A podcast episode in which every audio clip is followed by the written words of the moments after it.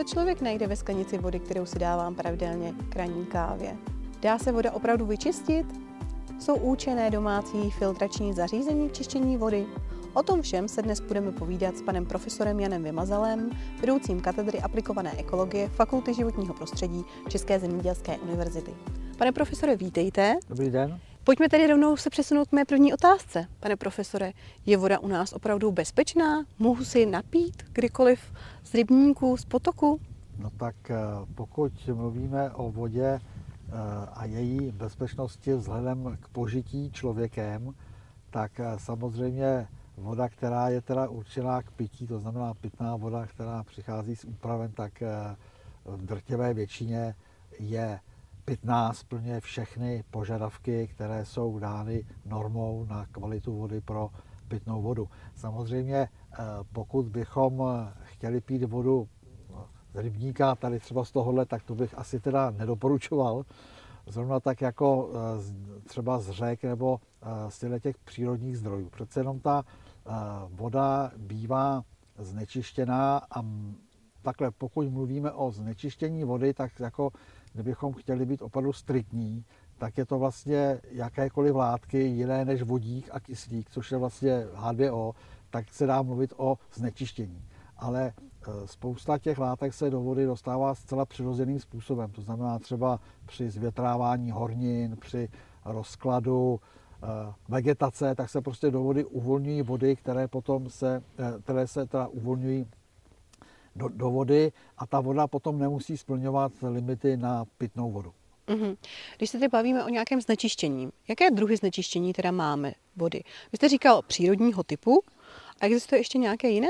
Jistě, ale pokud hovoříme o znečištění, tak spíše mluvíme o znečištění, které je způsobeno teda člověkem, to znamená nějaké to antropogenní. Protože e, pokud se nám přirozeným způsobem rozkládají rostliny v přírodě, tak to asi nemůžeme přímo mluvit o znečištění, i když třeba potom ta voda nesplňuje nároky na pitnou vodu, ale eh, většinou jsou to teda odpadní vody, které jsou různého druhu. Asi takovou tou nejběžnější odpadní vodou je takzvaná splašková odpadní voda, což je mhm. teda odpadní voda, která odtéká z domácností a to je asi ta nejčastější odpadní voda. Ale existuje veliké množství různých průmyslových vod, které jsou velmi specifické, kde vlastně do těch, odpa- do těch odpadních vod se dostávají látky e, specificky dané tou výrobou. Pak jsou odpadní vody zemědělské, které bychom mohli rozdělit na takové dvě skupiny. Jednak jsou to odpadní vody z živočišné výroby, to znamená kravíny, vepříny, hmm. drubežárny a tak podobně. A potom jsou to e, odpadní vody z rostlinné výroby, což někdy nebývá klasifikováno jako odpadní vody, ale jsou to spíše ty drenážní vody. To znamená drenážní vody, které odtékají z milionovaných ploch a pak jsou to drenážní vody z, eh, z těžby rud a uhlí, což teda mohou být i velice obtížné odpadní vody, velice specifické odpadní vody. Mm-hmm. To jsou asi, jak bych řekl, takové ty základní a potom existuje celá řada různých Eh, z plachových vod, eh, z plachové, eh, dešťové splachy ze silnic, z dálnic, z polí, z golfových hřišť, z letišť. To je taková specifická kategorie, která asi taky se dá to říct, že to, je, že to je odpadní voda, ale je to taková zvláštní typ. Teda. Mm-hmm. Když jsme se bavili ze začátku, jestli je voda bezpečná, tak můžeme si bavit, že máme pitnou vodu. Ano. A najednou se nám ta pitná voda stane kontaminovanou z nějakých uvedených důvodů. Jak ji mohu vyčistit, tu vodu? Tak eh, většinou teda, jak jsem řekl, u nás eh, úpravny vod eh, vlastně připravují vodu, která odpovídá všem parametrům, které je nutné splnit pro pitnou vodu. Potom existuje teda místní zásobování třeba z různých studní, čili spíš ta kontaminace připadá v úvahu u těch lokálních zdrojů, nějakých těch studní. Tady záleží na tom, jestli se jedná o kontaminaci eh, chemického původu, jestli teda neodpovídají parametry chemického rozboru, anebo biologického a zvláště potom mikrobiologického původu. Eh, pokud teda hovoříme o nějakých studních, tak eh, dost často se bohužel třeba stává, že ta kontaminace tam vznikne tím, že ta studna je špatně zakrytá. To znamená, napadá tam listí, tráva, může tam spadnout i nějaký zvíře menší, že jo, to se pak rozkládá, či to je, pokud ta studna teda je ale provozovaná tak, jak by provozovaná být měla, tak záleží, jak jsem říkal, na typu toho, toho znečištění. Pokud se jedná o mikrobiální znečištění, tak tam většinou ta náprava je možná. Používají se teda různé sanační prostředky, většinou na báze chloru nebo stříbra, které nám po určitou dobu udrží tu vodu teda z hygienického, z hygienického hlediska nezávadnou. Ovšem horší je, pokud teda eh, ta voda nesplňuje limity z chemického hlediska, protože do té studny přitéká voda někde zvenku a ta kontaminace tam může prostě dotéct ze vzdálenosti i několika uh, kilometrů nebo i více. A to je potom problém, protože tam vlastně by bylo potřeba eliminovat ten zdroj toho zne, znečištění, což může být průsak třeba z nějaké skládky nebo z hnojiště nebo výtok odpadní vody v řádově v, v kilometrech od té studny. Tak to je potom dost problém. Mm-hmm. A když se bavíme vlastně, ze začátku bylo řečeno, že lidi si po, pořizují domů filtrační zařízení. Předpokládám, že tohle to nepomůže jako vyčistit. To potřebují vyhledat nějakou odbornou pomoc. Samozřejmě jako nějaké krátkodobé řešení to asi být, asi být může, ale jako myslím si, že by někdo třeba celý život používal doma filtrační zařízení, to asi není ta správná cesta. Mhm. Používají se třeba od, od železňovače, protože podzemní voda bývá často teda v úvozovkách kontaminována železa, které se tam dostává přirozenou cestou z oxidace různých minerálů, jako je třeba pyrit a e, když je teda ta voda podzemí, tak je v redukovaném stavu a je rozpuštěná, vy si natočíte krásně čistou sklenici plnou vody a ráno přijdete a ta sklenice má prostě žluté dno, jak se, tam to, jak se tam to železo vysráží. Čili tady tyhle ty filtry existují, ale eh, pokud se tam dostává znečištění jiného typu, eh, jako lze to, ale myslím si, že, že to není jako dlouhodobý způsob, jak tu vodu nějakým způsobem ošetřovat. Mm-hmm. Uh, já jsem někdy četla, že úplně filtrační zařízení nejsou úplně dobré, protože ta voda obsahuje samovolně minerály, určité látky, které jsou i prospěšné pro organismus. Doporučil byste teda domů pořizovat filtrační zařízení, aniž by člověk měl problém s kvalitou vody? Uh, jestli se ptáte na můj názor, tak já bych si to, já bych si to domů nekoupil. Ale tím teda nechci někoho teda nějakým způsobem ovlivňovat. Ale je pravda, že minerály jsou velice důležitý. Existují minerální vody, že jo, které teda samozřejmě eh, jsou eh, zdravé. A je pravda, že eh, vlastně tím, že se z té vody odstraní i ty všechny minerály, tak potom můžete, můžete pít destilovanou vodu a to není úplně teda, úplně teda zdravý. Tady bych dal takovou malou odbočku, možná hodně, ne hodně, ale stává se, že často se setkáte s minerální vodou, kterou koupíte v krámě. Já myslím, že u nás to asi moc není, ale když třeba přijete do Spojených států nebo někam do zahraničí, že vlastně ta voda se pomocí reverzní osmózy nejdříve úplně zbaví všech minerálů a pak se tam dodatečně ty minerály dodávají. A řeknu vám, že prostě na chuť to poznáte, že to prostě není dobrý. Mm-hmm. I když to třeba splňuje všechny limity a nároky na pitnou vodu. Mm-hmm. Uh, to jsme se bavili v domácnosti na čištění vody a jak se čistí v přírodě voda? Jaké jsou způsoby čištění vody v přírodě? Třeba jak se čistí studánka, z které se člověk no, jako může napít? To je eh, takhle.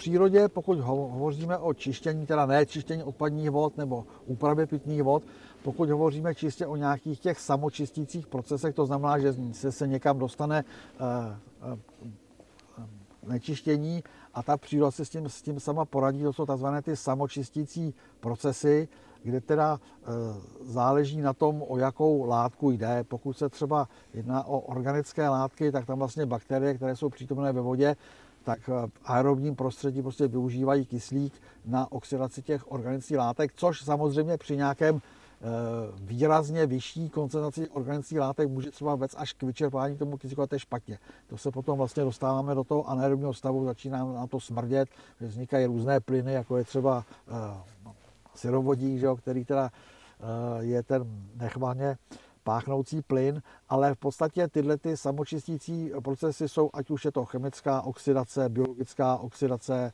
adsorpce, ty různé látky se můžou vychytávat třeba na partikule jílu a tak podobně. A my vlastně při tom čištění odpadních vod velice často vlastně využíváme tu zkušenost z té přírody vlastně a snažíme se to v nějakých lépe kontrolovaných podmínkách využít právě pro čištění těch vod. Na tomhle principu fungují i kořenové čističky, jestli se nepletu. Ano, kořenové čistiny jsou vlastně, uh, jsou vlastně umělé mokřady, které se využívají pro čištění odpadních vod. Tady jenom já bych řekl, že vlastně uh, je to vlastně technologie, která se využívá tak od 60. let 20. století. Ten nápad přišel uh, z Německa a jsou takové dva základní druhy těch umělých mokřadů. Jeden vlastně využívá volnou vodní hladinu, což vypadá něco jako takový rybník, ale je to velice hustě osázené rostlinami a to čištění vlastně eh, probíhá v tom vodním sloupci. Když to ty tzv. kořenové čistírny, to jsou ty mokřady s podpovrchovým průtokem, kde vlastně ta voda protéká pod povrchem a v té kořenové zóně rostlin se čistí, proto se tomu říká kořenová, kořenová čistírna. Mm-hmm. K nám to teda vlastně u nás první čistina byla postavená v roce 1991. Eh, především z důvodu toho, že tady vlastně před rokem 89 bylo naprosté minimum zahraniční literatury, takže se tady o tom ani tak nějak vlastně moc jako nevědělo. Mm-hmm. Já jsem se chtěla zeptat, kdyby váš kolega šel na hranici s Českém a Německém někam k Děčínu a vzal by vzorek vody v Labi, co by našel třeba v té vodě? No určitě by našel teda spoustu různých látek a e, to znamená, našel by tam určitě nějaké organické látky, našel by tam dusík, našel by tam fosfor, ale našel by tam i spoustu dalších látek, které se teda e, v té vodě vyskytují nějakou přirozenou cestou. Ale pokud hovoříme o tom znečištění, tak většinou e, ten největší problém způsobují organické látky. Organické látky jak už jsem to tady před chvilkou zmínil, vlastně tím, když se dostanou do vodního prostředí, tak bakterie vlastně je oxidují. To znamená, že využívají ten rozpuštěný kyslík a tím vlastně ubývá to kyslíku, který je k dispozici pro vodní organismy. Čili organické látky jsou teda velice důležitým eh, eh, parametrem, který se snažíme, aby v té vodě ve zvýšené míře nebyl. Potom jsou to dusík a fosfor, což jsou teda látky, eh, které jsou zase využívány řasami a při nějakém nad, eh, nadměrném, nadměrné přítomnosti ve vodním prostředí, speciálně když se jedná o fosfor, tak způsobují takzvanou eutrofizaci, což je vlastně nadměrný přísun živin do vodního prostředí, které se projevují třeba, že ty nádrže takzvaně kvetou, kde se tam vytváří ten vodní květ, který Eh, znemožňuje rekreaci, s výrazným způsobem zhoršuje třeba pokud je to vodárenská nádrž, tak vlastně prodražuje tu úpravu vody, je potřeba nákladnější technologie, spotřebová se víc chemikálí, filtry se musí častěji sprát a navíc ještě některé ty silice, ne všechny, ale některé vylučují do, do vody takzvané cyanotoxíny, mm-hmm. které teda mohou být, eh, to jsou různé typy těch cyanotoxinů, které prostě jsou různé neurotoxíny, hepatotoxíny a tak podobně. Ale je pravda, že ty koncentrace v těch vodách jsou opravdu teda velice nízké, ale je známo, že teda mm. mají tenhle ten neblahý vliv. Když jsme u toho kvetení vody, uh, vím, že v České republice jsou rybníky, které se snaží čistit třeba skalicí modrou tyhle ty nádrže, aby udrželi je přes léto právě dostatečně v dobré kondici. Ano. Modrá skalice CuSO4 x 5 HVO tak zní teda vzorec, je vlastně takový jeden z, ne, z nejstarších algicitních e, přípravků. Tady je trochu takový paradox, že vlastně ta měď je naprosto esenciální, to znamená ne, nezbytná pro všechny vodní organismy, včetně řas. Takže ty řasy, protože se účastní různých enzymatických procesů, takže vlastně ty řasy musí tu měď mít, ale ve vyšších koncentracích je ta e, měď toxická velmi toxická, takže vlastně potlačuje ten růst řas. Problém u těch, eh, u těch eh, měděných preparátů je to, že rozpustnost mědi je relativně nízká, takže vy udržíte v tom roztoku pouze nějakou určitou koncentraci té mědi, která může působit toxicky. Pokud ta měď se nerozpustí nebo se vysráží, tak už ten toxický účinek nemá, protože ta řasa ji musí teda, musí teda tu měď ale i jiné kovy eventuálně přijmout a to potom působí toxicky. Ale to je spíš eh, řešení pro nějaký třeba zahradní rybníčky nebo nějaký bazénky, ale prostě tady ten třeba rybník ošetřovat modrou skalicí asi není úplně teda ideální, protože té skalice by muselo být teda opravdu teda velké množství a to není jako mm-hmm. příliš ideální věc. Mm-hmm. Lidi hodně vyhledávají zahraniční dovolenou kvůli moři, protože říkají, že moře je čistší, že přesně nekvetou jim tam rybníky.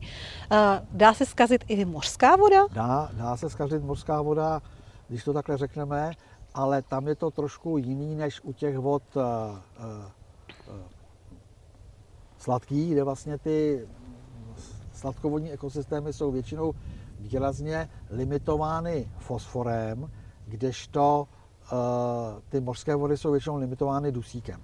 A tam dochází k tomu, že uh, v místě, kde ústí do vody, uh, kde ústí do vody řeky, tak velice často unášejí velké množství dusičnanů, které se tam dostává buď to z plachy nebo z drenáží z polí. Takže známo třeba příklad Mexického zálivu, kam ústí Mississippi, kde prostě je obrovský eh, množství eh, dusičnanů, jak vlastně s celými těmi spojenými státy se tam, eh, se tam teda stahuje ta voda, která je bohatá na dusičnany. U nás teda tady v Evropě obdobný problém byl v Baltickém moři, vlastně Baltické moře tak před 20 lety začalo poměrně výrazně eutrofizovat, takže ty státy jako Estonsko, Dánsko, Norsko, Švédsko vlastně se začaly výrazným způsobem vlastně zabývat tím, jak by mohli eliminovat, eliminovat eh, vlastně eh, koncentrace dusičnanů, které se dostávají právě do, do té vody a celkem jako tady je známo, že ten hlavní zdroj jsou teda eh, je drážní vody se, se zemědělství. Mm-hmm. Takže je to možný, takže řada a určitě, když, byla, když byly olympijské hry v Číně, v Pekingu, tak ta vodácká nebo ta regata, windsurfing a podobně byly poměrně výrazně ohroženy, že ty pobřežní vody byly tak strašně eutrofizované, že tam těch raz bylo takový kvanta, že vlastně, že ty uh, lehčí lodě byly obavy, jestli ty lehčí lodě tam vůbec budou moc v tom fungovat. Mm-hmm. Hodně přímorských ostrovů má nedostatek pitné vody a hodně ji taky odslaňují. No. Jak se na to vydíváte? Jak potom dostatečně kvalitní ta odslaněná voda? Protože já jsem s ní měla zkušenost a mně přijde jiná oproti té naší. No je to, to jak jsem říkal, to vlastně ta reverzní osmoza, tady vlastně se to využívá reverzní osmozy, kdy vlastně se z té vody odstraní prakticky všechno, úplně všechny ty minerály. ty minerály tomu prostě dávají takovou tu trochu jinou chuť a v současné době teda a pokud se nepletu, je v provozu asi 20 tisíc odsolovacích stanic a pro některé země jako Saudská Arábie, Spojené arabské emiráty, Izrael, Korea je to hlavní prostě zdroj pitné vody. Eh, ty ocelovací stanice se začínají využívat asi od 60. let a v současné době je to už zcela běžná věc a právě některé ty země, kde prostě té vody je nedostatek, prostě není, tak nemají víceméně jinou možnost. A je to tak, jak říkáte, ta voda je to trochu jiná, protože vlastně veškeré ty minerály jsou z toho daný pryč. Někdy to řeší tím, že to, tam ty minerály potom v nějaké určité míře vždycky jako e, dodávkují zpátky. No, ale je to už, tak to je, je to prostě jiný trochu. Mm-hmm. Ale jak říkám, v některých oblastech je to prostě nutnost. A je to poměrně drahý proces, jsem slyšela, že to není úplně nejlevnější eh, záležitost. Není to asi úplně nejlevnější, ale ta technologie, já teda nejsem na tohleto odborník, ale ta technologie se samozřejmě vyvíjí a ta cena se teda neustále snižuje a v současné době si myslím, že to není jako něco, jako něco extrémně drahého, že by to byla nějaká exkluzivita, vzhledem tomu, že eh, jsem říkal 20 tisíc ocelovacích stanic, tak už se to stává mm-hmm. jako docela běžnou věcí.